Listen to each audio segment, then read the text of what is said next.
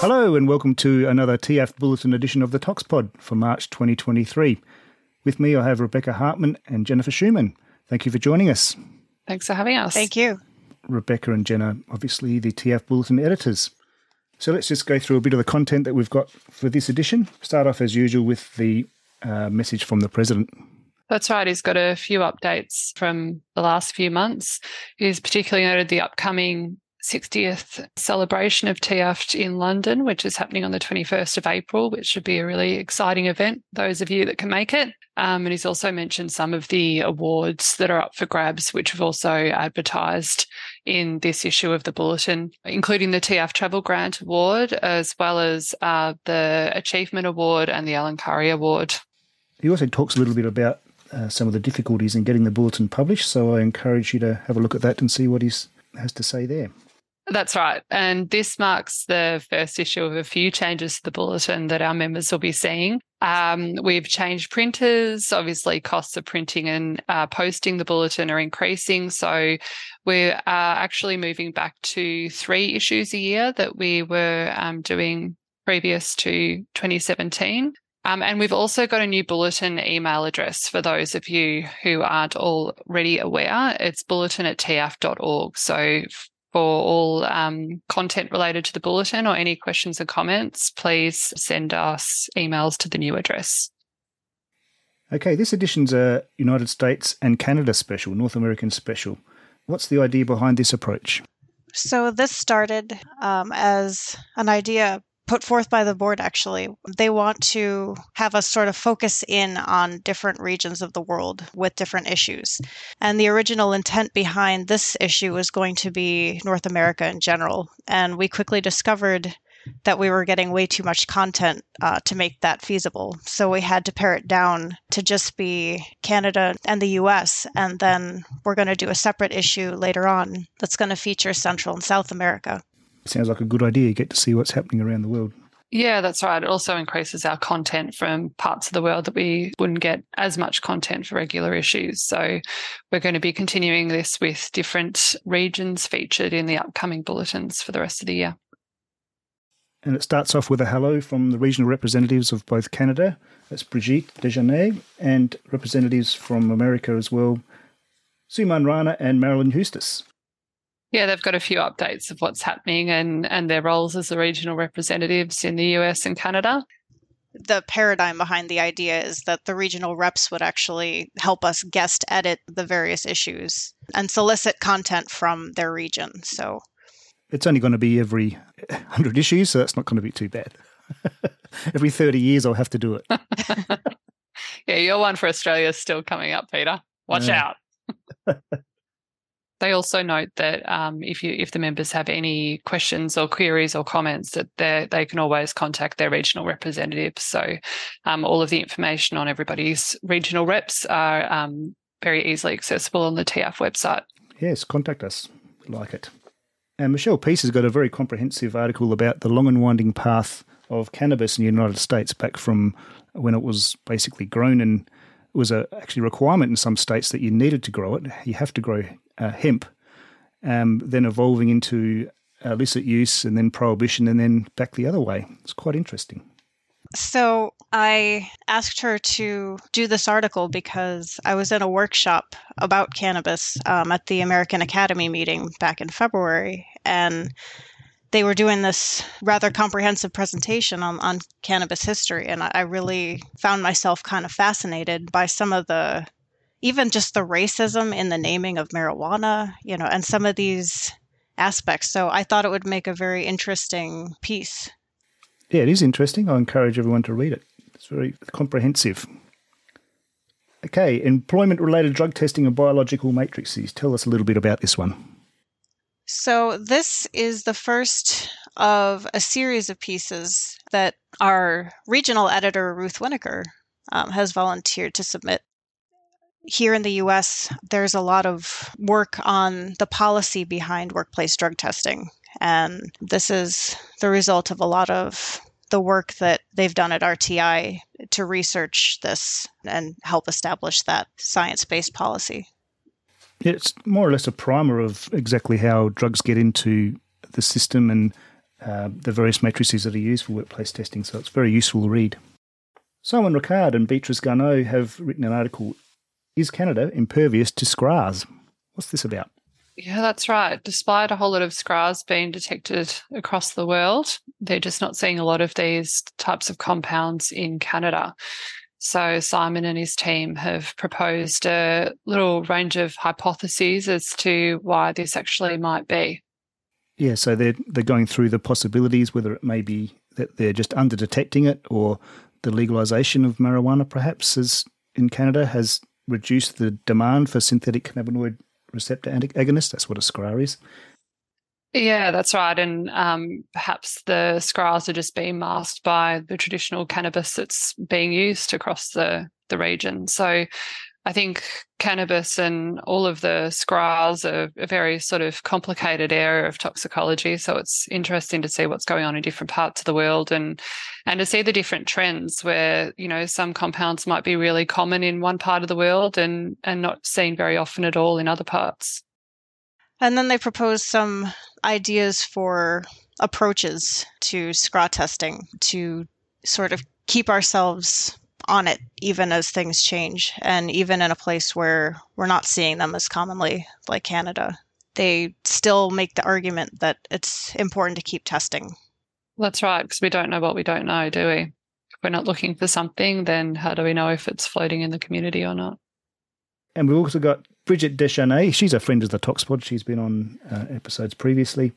She's got another statistics primer for the modern toxicologist. Chapter 8. This time we're looking at uh, some follow up questions on the measurement uncertainty question.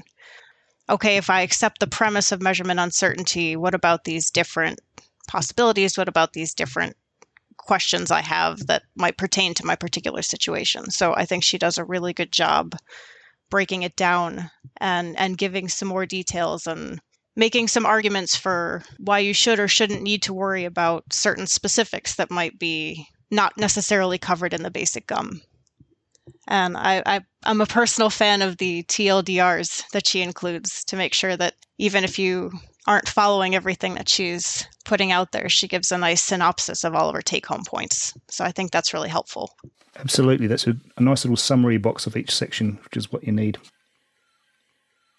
Amy Miles has written an article on the Regional Toxicology Liaison Project, um, which is a national project, I believe, Rebecca. Uh, yes. Uh, so far, it's based in three different regions uh, in the US that are listed. If you click on the digital version of the bulletin, you can actually see what the regions are. But they want to expand beyond these three given the success of the initial program. And the idea is basically to connect toxicology laboratories in specific regions, go visit them, find out what they need, uh, where they're struggling for resources, where they're struggling for training, figure out what the gaps are in the need for different toxicology laboratories, and then work on strategies to help fill those. So, trying to almost standardize testing in traffic, or at least get a minimum standard, is that more or less the gist? Yeah, like I said, it's about trying to fill gaps and fill needs in terms of what the resources are the toxicology labs are lacking. Um, so, training is identified as a major request, uh, particularly things like testimony training and some of those things that it's a little harder to do in house, but also connecting different laboratories to each other. Sometimes they're not even aware of each other and they can collaborate and help each other. And, and I think the liaisons sort of help make that happen as well. Sure. Now, lots of labs dream of this replacing ELISA with um, high resolution mass spectrometry. Everyone said you can do it. Um, but Jessica Ayala has done a cost benefit analysis of this process that is replacing ELISA with high resolution mass spec.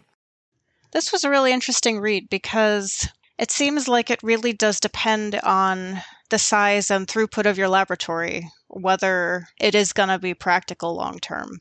So, obviously, there's a huge upfront cost to purchasing a high res instrument, and, and that's really prohibitive for a lot of laboratories. And what they found was, I think it was 5,000 cases or so, is sort of where it breaks even um, whether it makes sense to keep going with ELISA for your screening or whether it actually will benefit you long term to use high res for your screening instead. So ELISA base is basically immuno, immunoassay uh, where it looks at a wide range of benzodiazepine classes, for example. But if a benzodiazepine is too different in structure, then it will be a false negative. Or if there's a, a minor metabolite of a benzo, then it may give you a false positive, or a natural product could even give you a false positive, especially for some things like amphetamines. And, you know, in the world of NPS, it comes up as well because some unknown compound might trigger a cannabinoid positive or a benzodiazepine positive, and it might actually be there, but not confirming in your regular methods because it's not a compound that you normally test for. Well, we've got a couple of conference reports as well from the Analytica meeting in Munich in Germany last June. Um, that one comes from Bjorn Moosmann and colleagues from St. Gallen, the um, location for next year's TIAFT annual meeting. There was a big focus on novel psychoactive substances, which is obviously um, relevant to all of us across the world, um, as well as high res MS in environmental sciences. It's quite a comprehensive summary of the meeting, actually. This uh, trade fair is one of the largest in the world, so it's, uh, it's been given quite a good summary by the authors. And our other Congress report is the TIAFT regional meeting, which was held in November last year. That's right, in Mexico City. So that's from um, Carlos Enrique, right? Diaz Otoñas. Yeah, who's the um, regional representative from Mexico. So he's given a really good overview on the regional meeting and quite a lot of interesting photos. And towards the end of the bulletin, we've got a list of new members, and Mexico uh, features quite prominently in that list, I noticed, as do a lot of other countries who may now fall under the developing country uh, status, I guess. That's right. It's really good. And like you said, a really long list of uh, new members from Mexico, which is great to see. Yeah, fantastic.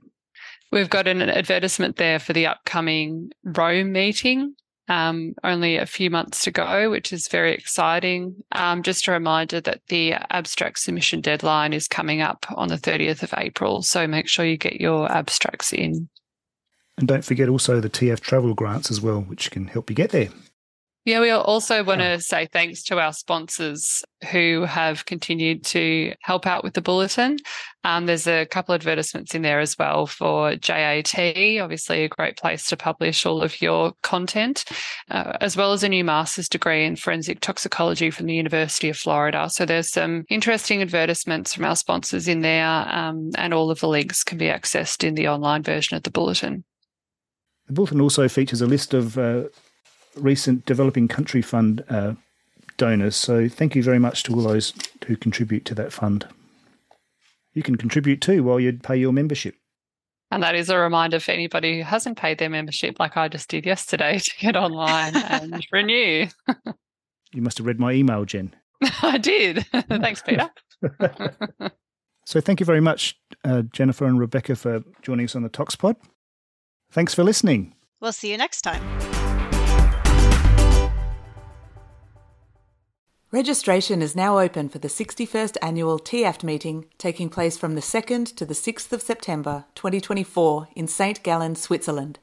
The early bird rate is only available until May 31st, so be sure to register soon for the reduced rate at www.tiaft2024.org. We look forward to welcoming you to St. Gallen for an inspiring, engaging, and enlightening conference.